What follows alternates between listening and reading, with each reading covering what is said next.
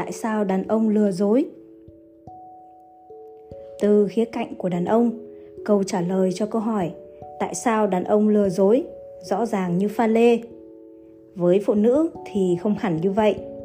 Cho dù lý do có hay ho hoặc hợp lý thế nào, đàn ông biết rằng phụ nữ sẽ không bao giờ nghe lấy một lý do, rồi nói, ồ, giờ thì em hiểu rồi.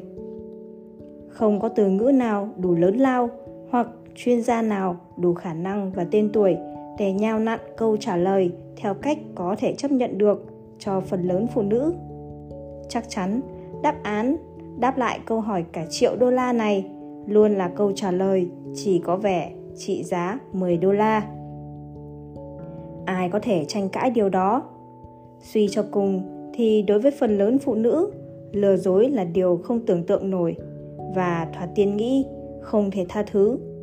Bạn không hiểu và không thể hiểu nổi tại sao một người đàn ông có thể không trung thủy và bạn sẽ không bao giờ vò hiểu. Bạn cho rằng nếu bạn nói với anh ta, bạn yêu anh ta, trao cho anh ta cả linh hồn, cơ thể và thời gian của bạn, chuyển về ở cùng với anh ta, chia sẻ hóa đơn với anh ta, giặt quần áo, nấu ăn, sinh con cho anh ta và đầy nhiệt tình nói với câu, con đồng ý trước mặt chúa trời. Mục sư, mẹ bạn và toàn bộ bạn bè thân thiết nhất của bạn và của gia đình, thì ít nhất người đàn ông ấy cũng phải làm điều tối thiểu là trân trọng điều thiêng liêng nhất với bạn. Lời hứa trung thủy. Anh ta có thể nói dối, không chịu làm việc nhà và chăm sóc lũ trẻ, không kiếm được nhiều tiền lắm, quan tâm tới bạn bè và mẹ anh ta hơn bạn, và tầm thường trong chuyện phòng the, thậm chí tuyệt vọng cầu chúa trong khi bạn ra khỏi cửa để đi nhà thờ khác một mình. Nhưng cứ thử để một người đàn ông lừa dối vợ mình, rồi ngồi xem trái đất quay thế nào đi. Đó là cách của tôi để nói rằng phụ nữ sẽ chịu đựng rất nhiều chuyện, nhưng lừa dối không phải là một trong những chuyện đó. Thế còn đàn ông chúng tôi chúng tôi hiểu điều này. Chúng tôi hiểu chuyện gì sẽ xảy ra khi để lộ chuyện. Chúng tôi có khả năng tính toán những thiệt hại đi kèm với việc bị bắt quả tang. Và chúng tôi biết việc trở lại trong sự chiếu cố của người phụ nữ chúng tôi đã lừa dối. Và mẹ, bạn bè của cô ấy và bất kỳ ai khác thông cảm với việc cô ấy đã phải hồi sinh từ một sự kiện đầy tính phá hủy như vậy sẽ đòi hỏi nỗ lực của Hesquin. Tuy nhiên, chúng tôi vẫn làm điều đó. Tại sao? Tôi không ở đây để biện minh cho hành động lừa dối của đàn ông.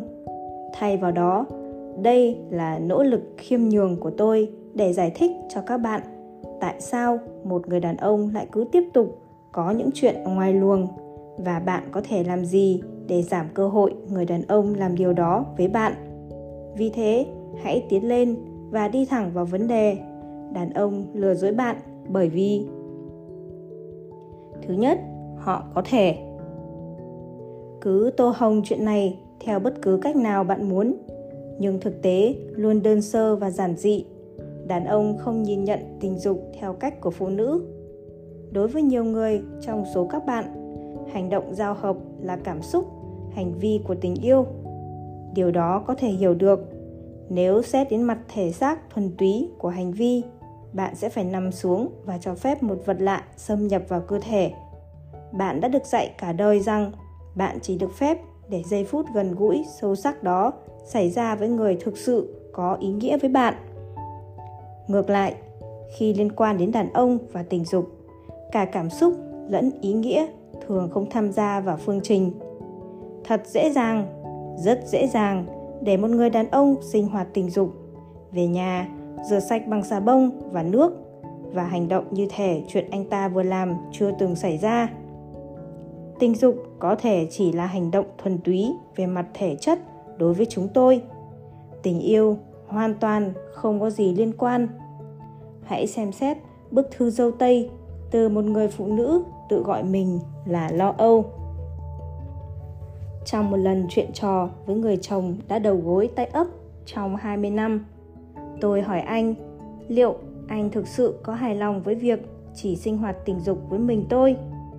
anh lưỡng lự lâu trước khi trả lời đến nỗi tôi biết anh sẽ nói là không sau đó anh giải thích rằng anh yêu tôi và sẽ không bao giờ làm bất cứ điều gì để tôi đau lòng nhưng nếu tôi cho phép anh có quan hệ tình dục với những người phụ nữ khác mà không hình thành quan hệ với họ anh sẽ làm anh nói rằng, khi già đi, anh sẽ băn khoăn liệu mình còn có hấp dẫn và thu hút về tình dục. Và sự chú ý của một phụ nữ trẻ khác sẽ làm anh thêm tự tin. Sau đó, anh hỏi tôi xem, tôi có cho phép anh quan hệ với những người phụ nữ khác. Nếu anh hứa, sẽ để họ biết ngay từ đầu rằng anh chỉ quan tâm đến tình dục mà không quan tâm đến mối quan hệ anh thậm chí đề nghị trả lời bất cứ câu hỏi nào tôi đưa ra về những lần gặp gỡ. Hoặc nếu tôi không muốn biết, anh sẽ chỉ làm mà không nói cho tôi về điều đã xảy ra và thời gian xảy ra. Rõ ràng, anh có vấn đề với chế độ một vợ một chồng. Liệu tôi có nên cho phép để chuyện lén lút sẽ không diễn ra? Tôi có thể làm gì để làm anh thay đổi suy nghĩ nếu có thể? Câu trả lời cho câu hỏi trong bức thư dâu tây là không nhiều. Một người đàn ông có thể yêu vợ, con, nhà cửa và cuộc sống họ đã cùng nhau xây đắp và gắn bó về mặt thể xác đến khó tin với vợ mình, nhưng vẫn chim chuột với một người phụ nữ khác mà không thèm suy nghĩ gì về điều đó. Bởi vì hành vi thực sự với người phụ nữ khác chẳng có ý nghĩa gì với anh ta đó là điều gì đó khiến anh ta cảm thấy thú vị về mặt cơ thể. Nhưng về cảm xúc, trái tim, sự tuyên bố, chu cấp và bảo vệ mà anh ta dành cho phụ nữ anh ta yêu vẫn để ở nhà với vợ. Giờ hãy lọc thông tin đó qua lăng kính. Chẳng hạn, của một người đàn ông quyền lực có vợ là một vị phụ nữ có sự nghiệp và uy tín tương đương. Tôi sẽ không tuyên bố là mình biết những gì đang diễn ra sau những cánh cửa đóng trong kiểu gia đình đó. Nhưng theo những gì được phô diễn ra công chúng, cặp đôi đó có thể vô cùng hạnh phúc, yêu thương, ủng hộ nhau, sẵn sàng vì nhau. Tuy nhiên, công việc của người vợ có thể khiến cô ấy phải ra nước ngoài để người đàn ông ở lại nhà điều hành công việc gia đình, chăm sóc con cái và duy trì kế hoạch làm việc, đòi hỏi cao trong nhiều tuần liền thậm chí không gọi một cuộc điện thoại đầy nóng bỏng nhằm giúp anh ta qua được khoảng thời gian vô cùng dài mà anh ta phải trải qua không có tình dục. Hãy tin tôi đi. Khi tôi nói điều này, trong tình huống đó, nhiều người đàn ông sẽ dễ dàng biện minh cho việc họ tìm kiếm tình dục ở nơi khác. Liên quan đến chuyện này, không người đàn ông nào, anh ta hay bất cứ ai khác có thể sống mà không có tình dục trong thời gian quá dài. Không phải vì anh ta không yêu vợ mình, nhưng anh ta ở tình trạng về tới nhà đã kiệt sức vì một ngày làm việc vất vả, lại nấu bữa tối, chạy như con thoi khắp nhà để thúc lũ trẻ làm mọi việc sau giờ học và kiểm tra bài tập của chúng. Anh ta căng thẳng và nhiều người đàn ông chúng tôi có thể nghe thấy điều anh ta đang tính toán trong đầu. Anh ta sẽ tới đó và để người phụ nữ kia làm cho ta thỏa mãn sau đó, ta sẽ trở lại để nấu ăn, chạy như con thoi và làm việc cho tới khi người phụ nữ ta yêu trở về với ta. Điều đó nghe có vẻ quá thô thiển đối với bạn, nhưng với một người đàn ông, điều đó rất hợp lý. Anh ta phải cố gắng cảm thấy khá hơn theo cách nào đó. Vì thế, anh ta sẽ tìm kiếm tình dục từ một người khác, nếu không thể có được từ bạn bạn nhìn nhận điều đó như sự phản bội. Đàn ông nhìn nhận điều đó như một cách để được thỏa mãn, đặc biệt nếu thứ hai, họ nghĩ họ có thể thoát được. Tất nhiên, đàn ông sẽ cân nhắc các rủi ro của việc bị bắt quả tang lừa dối người phụ nữ của mình. Nhưng phần lớn những người đàn ông bắt đầu ngoại tình khá tự tin rằng họ sẽ thoát được và nhiều người khác tự tin rằng nếu bị lộ, việc họ phủ nhận sẽ giúp họ qua được. Tôi từng diễn một hài kịch, trong đó tôi khuyến khích đàn ông cứ ngoan cố, nói dối đến cùng. Tôi bảo với họ, tôi không quan tâm nếu ai đó có bức hình chụp mông tôi trồng lên ở tư thế đang bơm với một số an sinh xã hội của tôi dính trên mông trái. Tôi sẽ nói với vợ tôi, đó không phải là anh anh không biết đó là kẻ nào mà lại có số an sinh xã hội của anh trên mông hắn? Đi đôi giày giống anh, nhưng đó không phải là anh. Đó là trò chọc cười của tôi, nhưng phần lớn đàn ông không coi chuyện bị bắt quả tang là vấn đề đáng cười. Một người đàn ông lừa dối chắc chắn phải tính toán những thiệt hại đi kèm khi bị bắt quả tang. Nguy cơ tiềm tàng bị mất người phụ nữ anh ta yêu. Con cái anh ta, ngôi nhà và sự yên ổn của đầu óc. Và anh ta nhận ra rằng đây sẽ là cú giáng tối hậu, phá hủy mọi điều quan trọng trong cuộc đời anh ta. Chúng ta đều quen thuộc với câu, địa ngục không có cơn thịnh nộ như một người phụ nữ bị khinh rẻ. Và đàn ông hiểu ý nghĩa câu đó hơn bạn nhiều. Chúng tôi biết địa ngục đang tới và chúng tôi sẽ bị khinh miệt nếu bị bắt quả tang. Tuy nhiên đàn ông không thực sự nghĩ rằng họ sẽ bị bắt quả tang. Về cơ bản, chúng tôi tưởng mình có tài lừa dối hay lắm và bỏ qua nhiều công sức để che giấu sự thiếu trung thủy. Luôn nhớ điều này trong đầu. Nếu bạn không biết về chuyện đó, nó không thể làm bạn đau lòng. Chúng tôi khá tự tin rằng bạn sẽ sẵn lòng duy trì mối quan hệ với chúng tôi, sẽ thay thế bất cứ điều gì chúng tôi làm có vẻ khả nghi bởi vì chúng tôi biết bạn sẽ tìm cách vượt qua nghi ngờ đó, rằng đối với bạn, việc được ở bên chúng tôi, dù chúng tôi không hoàn hảo, vẫn quan trọng hơn là rời bỏ chúng tôi và sống một mình. Ít nhất, đó là điều chúng tôi hy vọng. Và ngay từ đầu, phần lớn là các bạn sẽ làm thế. Nhưng ngay giây phút sự nghi ngờ của các bạn chuyển sang điều tra, chúng tôi sẽ nói dối và phủ nhận đó là nếu chúng tôi quan tâm đến các bạn. Còn nếu không, nếu một người đàn ông thấy bạn không phù hợp với kế hoạch cuộc đời anh ta anh ta sẽ chẳng thèm mất công che đậy và sẽ nói chuyện với bạn sau khi bị phát hiện. Anh ta sẽ đơn giản cho bạn biết anh ta ngủ với một người khác, bởi vì anh ta chưa trở thành người anh ta muốn và cần trở thành hoặc chưa tìm được người anh ta thực sự muốn.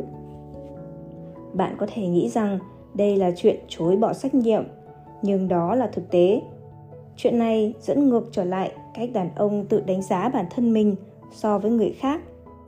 Tôi đã nói với các bạn trong phần giới thiệu và lặp lại ở chỗ khác trong cuốn sách rằng chúng tôi được định nghĩa bởi việc chúng tôi là ai, điều chúng tôi làm và số tiền chúng tôi kiếm được và nếu chúng tôi chưa tới được nơi chúng tôi muốn và cần phải tới, khi đó chúng tôi sẽ không sẵn sàng tìm hiểu xem việc ổn định với một phụ nữ sẽ có vị trí thế nào trong kế hoạch để chúng tôi trở thành một người đàn ông hoàn toàn độc lập, trưởng thành và giàu có.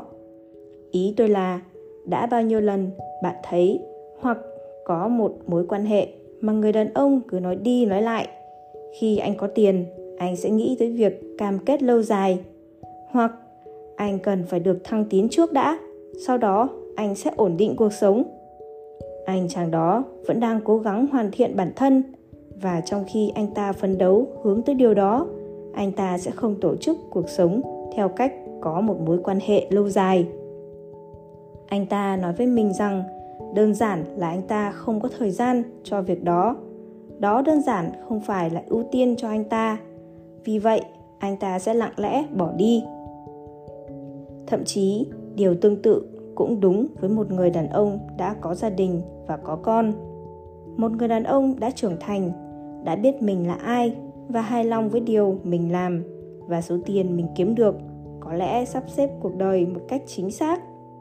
Anh ta đã trở thành người đàn ông anh ta hình dung và đặt các mục tiêu ưu tiên theo trật tự này. Chúa, gia đình giáo dục, công việc và sau đó là mọi thứ khác. Nhưng nếu gia đình không xếp thứ hai, có thể sẽ có vấn đề. Anh ta sẽ dành bản thân mình cho bất cứ ưu tiên nào, theo trật tự mà anh ta sắp xếp. Thậm chí, nếu anh ta đã nói còn đồng ý và bế những đứa trẻ trong tay và làm mọi điều mà một người đàn ông phải làm để bảo vệ và chu cấp cho chúng.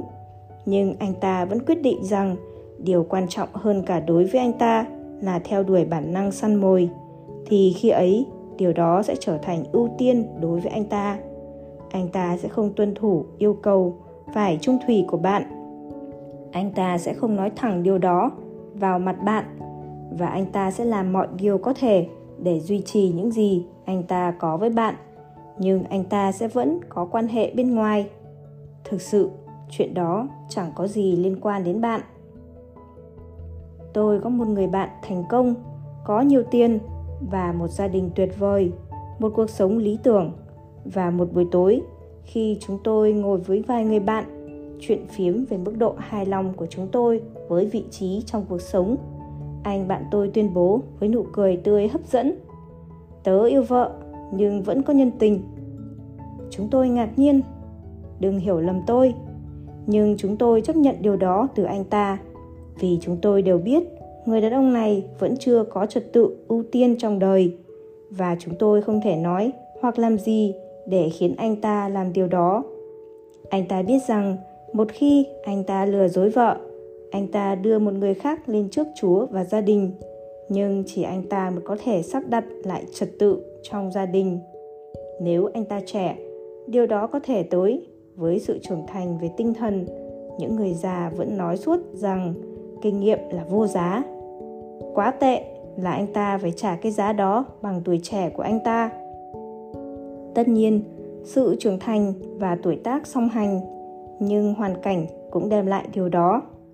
Nếu một người đàn ông là tín đồ ngoan đạo và có mối quan hệ với chúa, anh ta sẽ trưởng thành nhanh hơn nhiều. Chỉ vì tín ngưỡng sẽ buộc anh ta tuân thủ nguyên tắc, đạo đức nghiêm ngặt hơn và nguyên tắc đạo đức đó sẽ tự động khiến anh ta đặt gia đình ở vị trí thứ hai, bởi vì đó là điều mà mối quan hệ với chúa đòi hỏi. Giờ đây, anh ta sẽ có một ưu tiên là tìm một người phụ nữ để hoàn thiện cuộc đời, một người có thể là mẹ của con anh ta, người có thể khiến anh ta hoàn thiện. Đôi khi, đàn ông trở nên khôn ngoan hơn mà không có chúa trong đời. Tôi có một anh bạn có đủ loại phụ nữ làm đủ thứ việc đối với anh ta và cho anh ta.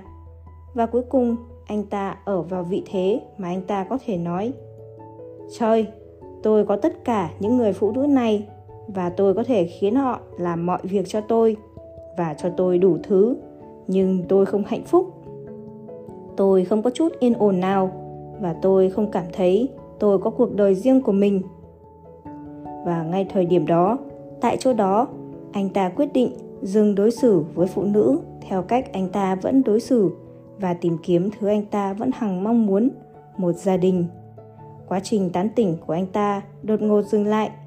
Anh ta không được cứu rỗi. Anh ta không có sự soi dạng lớn từ chúa. Anh ta không được mục sư gọi tới. Anh ta chỉ vừa quyết định cần làm điều gì đó khác đi để tìm ra niềm vui trong cuộc sống và cách duy nhất anh ta có thể tìm được là ở bên một ai đó và chỉ một ai đó đặc biệt. Khi người đàn ông tìm ra niềm vui đó, cơ hội lừa dối của anh ta trở nên rất mỏng manh.